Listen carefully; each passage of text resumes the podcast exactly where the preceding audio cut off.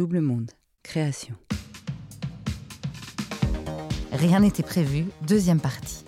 Vous écoutez la suite du témoignage de Philippe Dussault. Si vous ne l'avez pas fait, écoutez donc la première partie sur vos plateformes d'écoute préférées.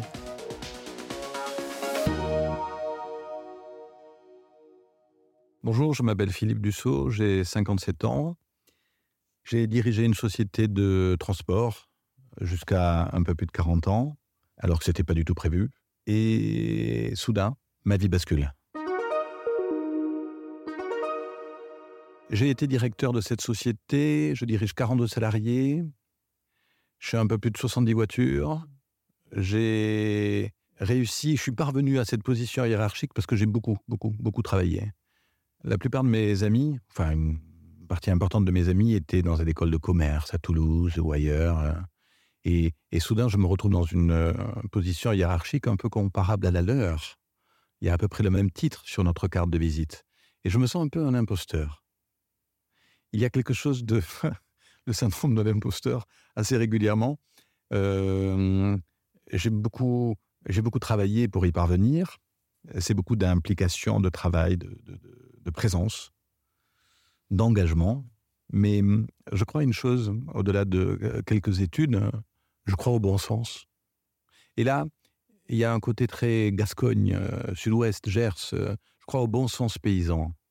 Je, parle du bon sens à mon fils qui est en train de grandir. Et je crois qu'il a compris ça. Je gère cette société comme un bon père de famille. Et je trouve ça très excitant. C'est fabuleux de diriger une société.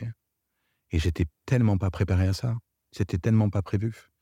C'est une, euh, une expérience supplémentaire que je rajoute à, mon existence et qui est épuisante, éprouvante, mais tellement excitante, tellement exaltante. C'est, c'est beaucoup de travail, beaucoup de présence, beaucoup de fatigue, mais passionnant. Les choses se sont faites petit à petit. On est venu me chercher. On est, on est venu dans mon bureau en me disant euh, j'ai vu ton papier, j'ai vu ton rapport, euh, j'ai vu ton bilan. Euh. on est venu me chercher et je n'ai jamais rien demandé. C'est important pour la, pour la suite des opérations. Je me suis un peu laissé faire. J'ai un super boulot, j'ai des conditions financières extrêmement confortables, je suis très heureux, je suis en couple, je suis très amoureux, j'ai un enfant qui est magnifique, c'est le plus beau enfant de l'Île-de-France à la crèche. Tout le monde est très impressionné. Euh, j'ai acheté un très bel appartement dans un quartier que j'adore. Tout va bien. Et tout va basculer.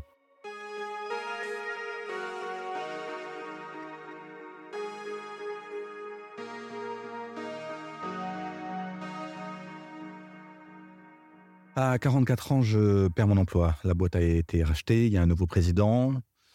Il veut racheter une autre société que j'identifie, à qui j'ai récupéré un énorme client sur appel d'offres et qui est un peu en difficulté et la personne qui en est propriétaire et qui va finir par essayer de la vendre, hein, et que j'ai mis en relation avec ce nouveau président, négocie de façon très possible. C'est du business, c'est normal, je l'entends, je le comprends.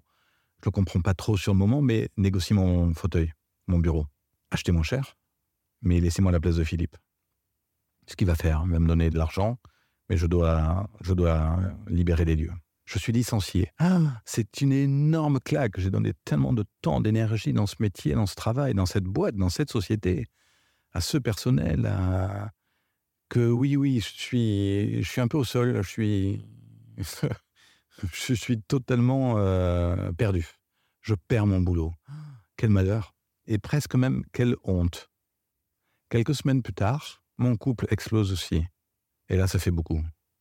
Soudain, l'énorme épreuve d'avoir perdu son travail devient totalement indolore. Tellement cette nouvelle épreuve est... Alors j'étais un peu au sol, là je suis écrasé, hein. je, rentre, je rentre sous terre. Et je m'enfonce doucement, sans le savoir à l'époque, dans une euh, profonde dépression. Euh, j'ai plus rien, quoi. Il n'y a plus rien. Plus de vie euh, professionnelle, plus de vie amoureuse, plus de vie familiale, plus rien. La présence de mon fils, évidemment, me, sauve de tout ça. Je le réalise après, hein. mais ce qui est important de rappeler, je suis un peu au sol, mais j'ai gardé mes vieux amis de l'école de théâtre. Et certains sont toujours présents, ils sont là. Cette euh, amitié, cette euh, qualité des relations euh, très complices, masculines, va m'aider à me relever. Faut que je cite trois personnes. Soren Prévost, Éric Lartigot et Maurice Barthélémy. Peut-être lui en particulier.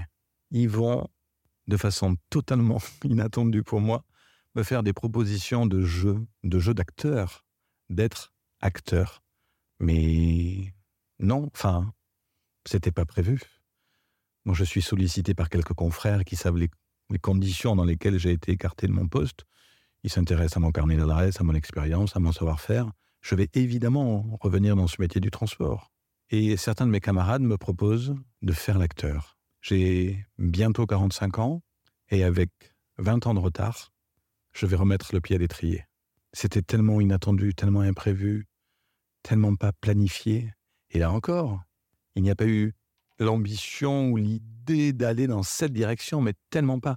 Là aussi, je me suis laissé faire. J'entends par là que ça aurait été formidable sur le papier de dire je suis directeur d'une société, j'ai un bureau place Vendôme, je lâche tout pour devenir saltimbanque. Non, non, non, non, non. Non, non, j'ai été licencié, m'en foutu dehors. En fait, je ne prends pas les décisions, je me laisse faire. Je pense que c'est mes potes à qui je fais confiance et je me laisse embarquer. Je reprends petit à petit goût à la vie et je touche à ce secteur d'activité totalement oublié, enfin pas oublié, mais je continue à aller au théâtre. Euh, toutes ces années de, travail, euh, je quitte mon bureau suffisamment tôt parfois pour aller voir une pièce avec un pote qui joue un Shakespeare à Amiens. C'est loin Amiens.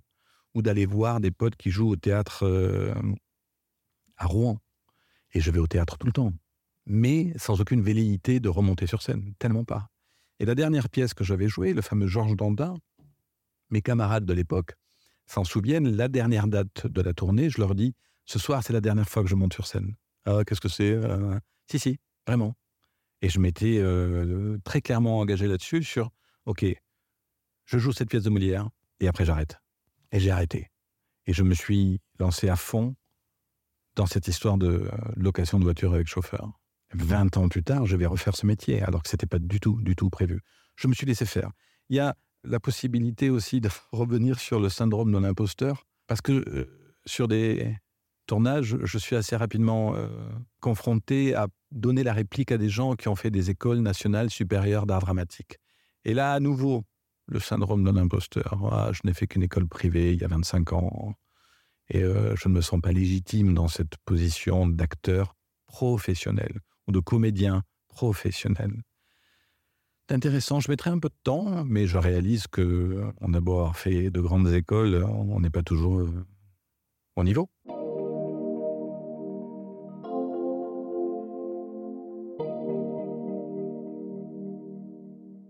Des années plus tard, après par exemple avoir été ouvreur au Bouffe parisien, ben, je vais y jouer pendant trois saisons, deux pièces différentes. J'ai ma loge, dans ce théâtre où j'avais été ouvreur. Alors là, c'est 30 ans plus tôt. Et puis, je vais retrouver au cinéma, sur des tournages euh, plutôt prestigieux, je crois, certains de, des garçons, euh, des filles euh, que j'avais croisés à l'école de théâtre en 89 et qui m'impressionnaient. Et non pas à cause, mais au, vu de, leur talent, je m'étais dit non, j'y arriverai pas, moi, je, je vais laisser tomber c'est pas pour moi, je serai jamais à ce niveau-là. Et voilà que je leur donne la réplique et qu'on se donne la réplique. Euh, voilà, c'est juste, euh, il, faut, il faut être patient, il faut juste attendre 30, euh, 35 ans.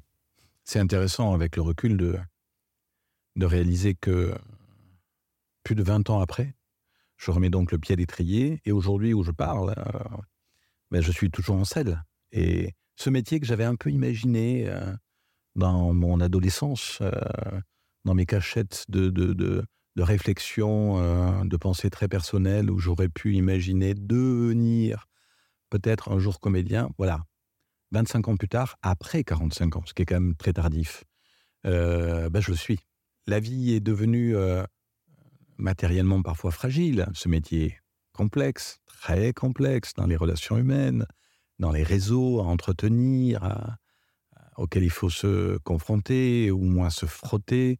C'est un métier particulièrement euh, complexe où tout est fragile. Ma vie est devenue euh, moins sécurisée au niveau euh, financier notamment.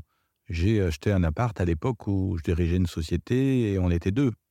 Là, je suis resté euh, tout seul et je suis devenu intermittent du spectacle. tout n'est pas aussi simple qu'à une certaine époque. Mais, mais, ma vie est exaltante. Je suis devenu ce que j'avais rêvé un peu lorsque j'étais ado. Donc cette, euh, cette bascule après 40 ans, c'est pas pas une bascule, c'est pas une rupture, c'est pas une crise des 40 ans. Je crois que c'est une euh, nouvelle naissance, c'est une renaissance. Toutes ces toutes ces expériences précédentes, passées, ont évidemment contribué à ce que je sois devenu celui l'homme de, de, de, 57 ans que, que je suis.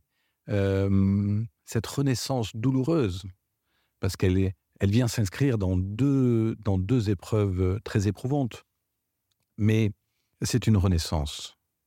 Mon fils, sa présence, tout petit à l'époque, a dû contribuer aussi à tout ça. C'est-à-dire que euh, aujourd'hui, je suis euh, totalement heureux, en couple, le papa d'un enfant formidable. j'ai une vie grisante, mais ça n'a pas été simple, toujours. Donc cette renaissance, elle vient s'inscrire après une période de naissance. Euh, on pourrait imaginer qu'il y a un accouchement très douloureux, mais il donne naissance à une nouvelle existence, une renaissance euh, très bienvenue. Et encore une fois, inattendue. Et c'est pas la première fois dans ma vie. Vous venez d'écouter 40. Ce podcast est produit par Double Monde. Merci à Adrien Stiefel pour le montage et à Sébastien Ossona pour la musique. Réalisation et narration, Marjorie Murphy.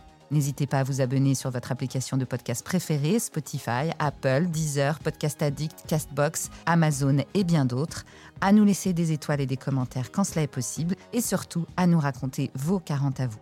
Faites-nous un signe sur notre Instagram, doublemonde-du8 podcast, ou par email à contact-double-monde.fr pour nous proposer une histoire. On est impatient de vous tendre le micro pour nous raconter votre bascule.